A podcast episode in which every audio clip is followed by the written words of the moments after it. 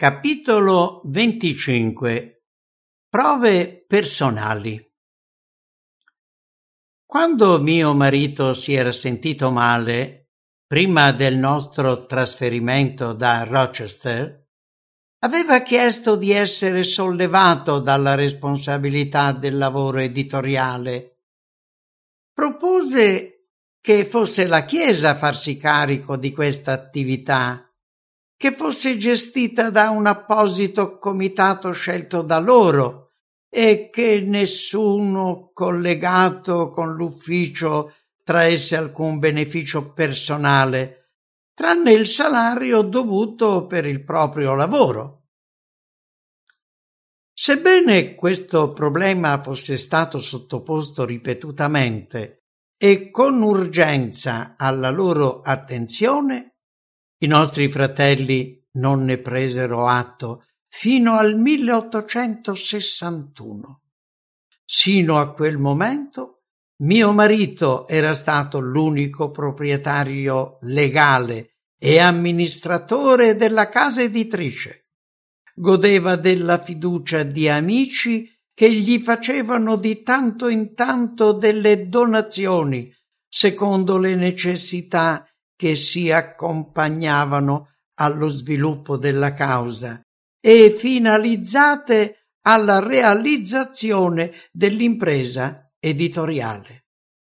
Ma sebbene sulle pagine della review fosse spesso ricordato che la casa editrice era virtualmente proprietà della Chiesa e che mio marito ne fosse solo l'amministratore legale, i nostri nemici approfittarono della situazione e gridando alla speculazione fecero di tutto per colpirlo e ritardarne il progresso. Per questa ragione, nella primavera del 1861 presentò il piano organizzativo il cui risultato fu la costituzione della Seventh Day Adventist Publishing Association secondo le leggi dello Stato del Michigan. Dal momento che le attenzioni dedicate all'attività editoriale e ad altri rami dell'opera erano fonte di molte incertezze, il sacrificio più grande che eravamo chiamati a sopportare a causa del troppo lavoro, il più delle volte gravava sui nostri figli che venivano accuditi da altre persone. Henry era stato cinque anni lontano da noi ed Edson aveva ricevuto pochissime attenzioni. Per anni a Rochester la nostra famiglia era stata molto numerosa e la nostra casa era come un piccolo albergo, con noi lontani per la maggior parte del tempo.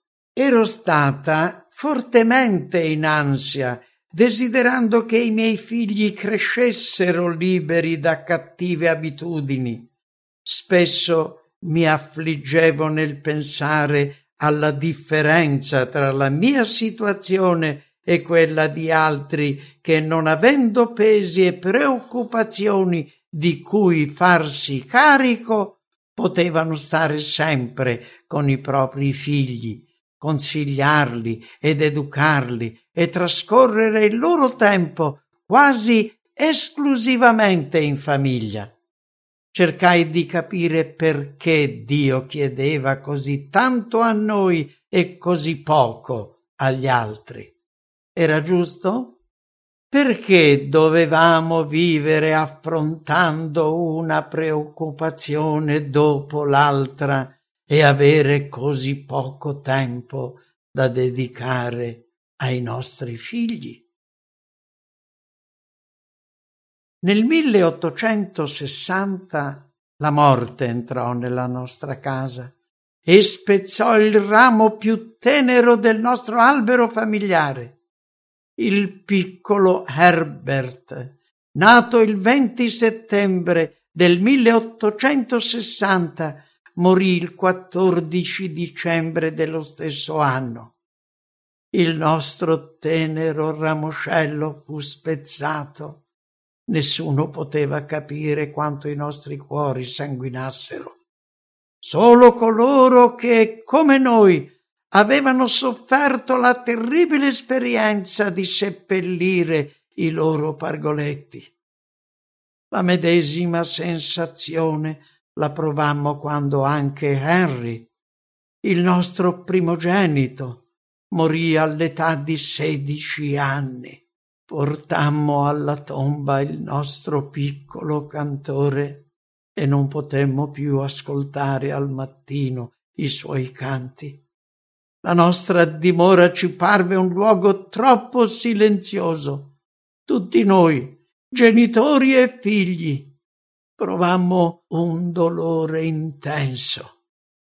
Ma Dio ci consolò nella nostra afflizione e con fede e coraggio continuammo a svolgere il compito che ci era stato assegnato diffondendo la splendida speranza che un giorno in un mondo senza lacrime e senza morte, potremo riabbracciare i nostri cari figli che la morte ci ha prematuramente strappato.